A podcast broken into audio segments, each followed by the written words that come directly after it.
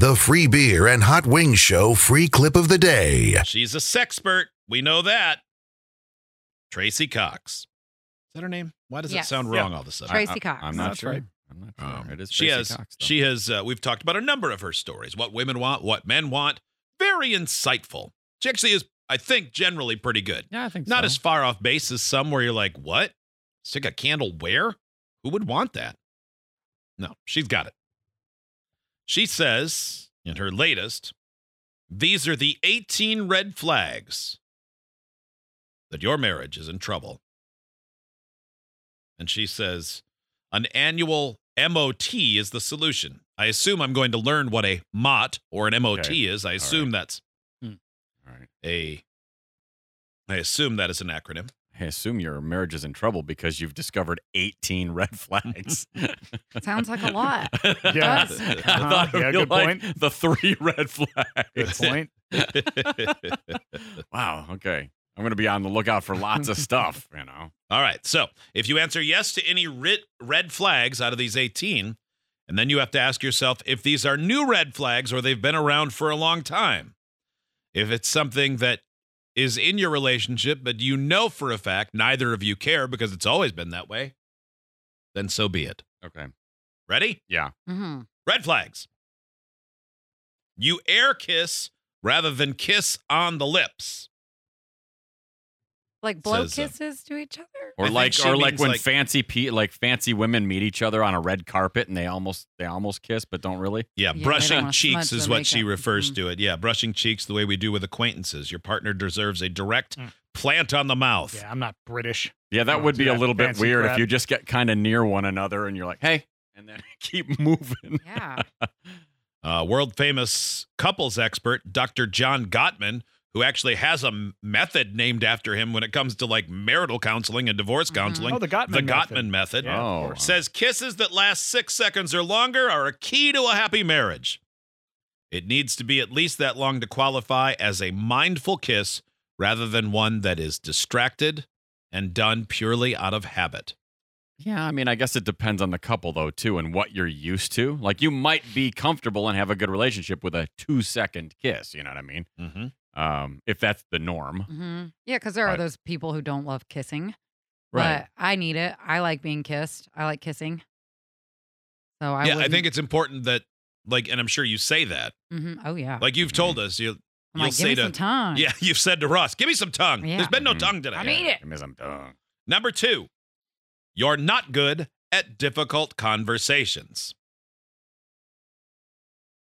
That's uh that's pretty big. Well, it, that is. I mean, I think a lot of people aren't good at difficult conversations. That's why they're difficult. They're hard. But yeah, I mean, sometimes you have to have them. Says what happens when you tackle a touchy subject? Are you able to talk it through rationally and calmly, or is it inevitable that one of you will storm out, sulk, or put up a wall of silence? Yeah, that's the difficult thing is to find two people who can both have a difficult conversation Mhm. and not do one of those things. Withdrawing from the interaction, that's Hard. called stonewalling, shutting down and closing off from your partner. People tend to do this when they are feeling flooded, agitated, and overcome with emotion, incapable of responding rationally.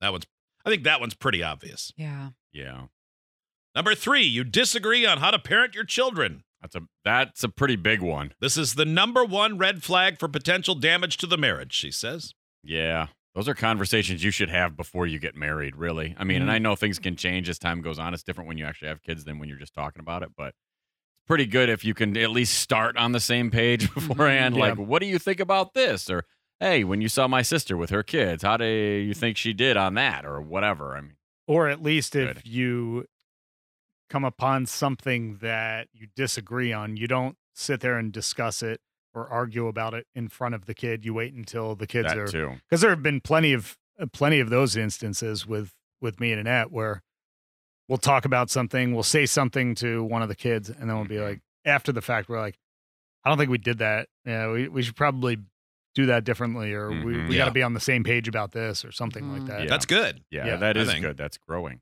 Yeah. I think one of the bigger attractions for me when I first met Ross, not just the relationship he has with his kids, but the relationship that he has with uh, their baby mama. And I think that is so important because I've never dated somebody seriously with kids before. And that was super attractive to see how well they both got along because you see it more often than not where it's one person who is a total pain in the ass.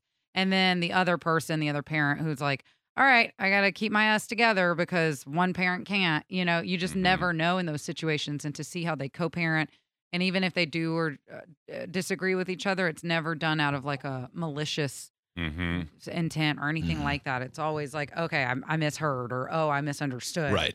Yeah, you God, got to it's both so be attractive on, to see how much they respect each other. yeah on the same page of like Mhm. it's about the kids. It's not about us. Yeah, Mhm. exactly. That goes a long ways. Yeah, It yeah. I'm really grateful for that in my Yeah. life too. Number four, your conversation is mainly administrative.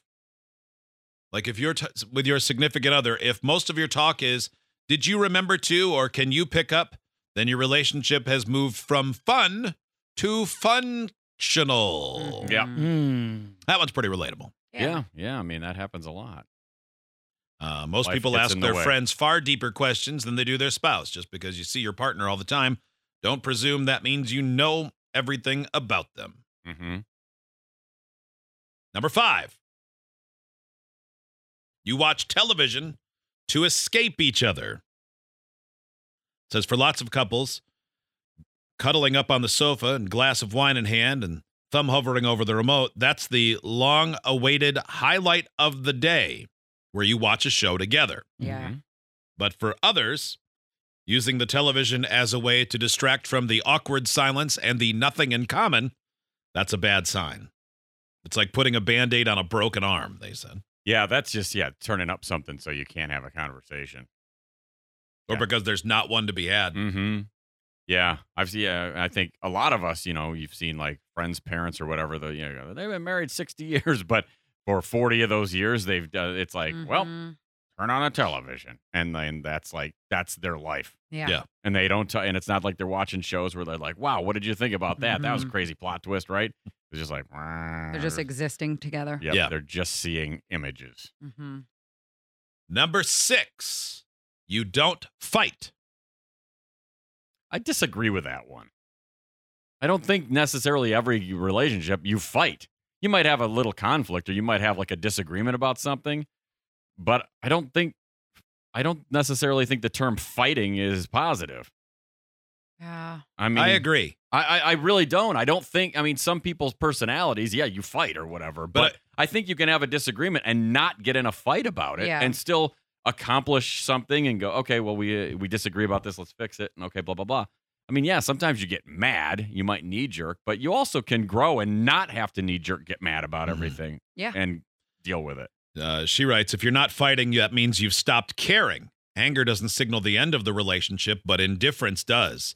Sit up and pay particular attention if you were a volatile couple before, but now you don't argue. Well, that's the big, it's about the change. But if you've always been able to talk things through and settle them, Yeah. and all of a sudden you're arguing, I would say that's a sign. It's all context in that case. Mhm.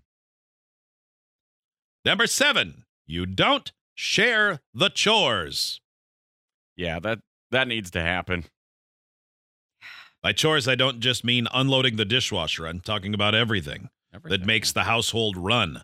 Paying bills, organizing social events, keeping up with friends, family, picking up the kids, walking the dog. How equal is the distribution? It should feel fair for everyone. If one works, the other one doesn't, then that person that doesn't work might take on the lion's share happily. Many women who also work take on the burden automatically, but then resent doing so, which is very understandable. Mhm. Mm. That's what ruined my last relationship completely, 110%. I, I couldn't tell somebody uh, one more time, like, I need help. Like, Yeah. you can't invite 10 people over and then not think about who has to prep for all of that. Like, you Mhm. can't say, let's all have Sunday brunch. And then Saturday rolls around and look at me and say, what are we doing for brunch tomorrow? Mhm. Yeah. You invited your friends over, bro.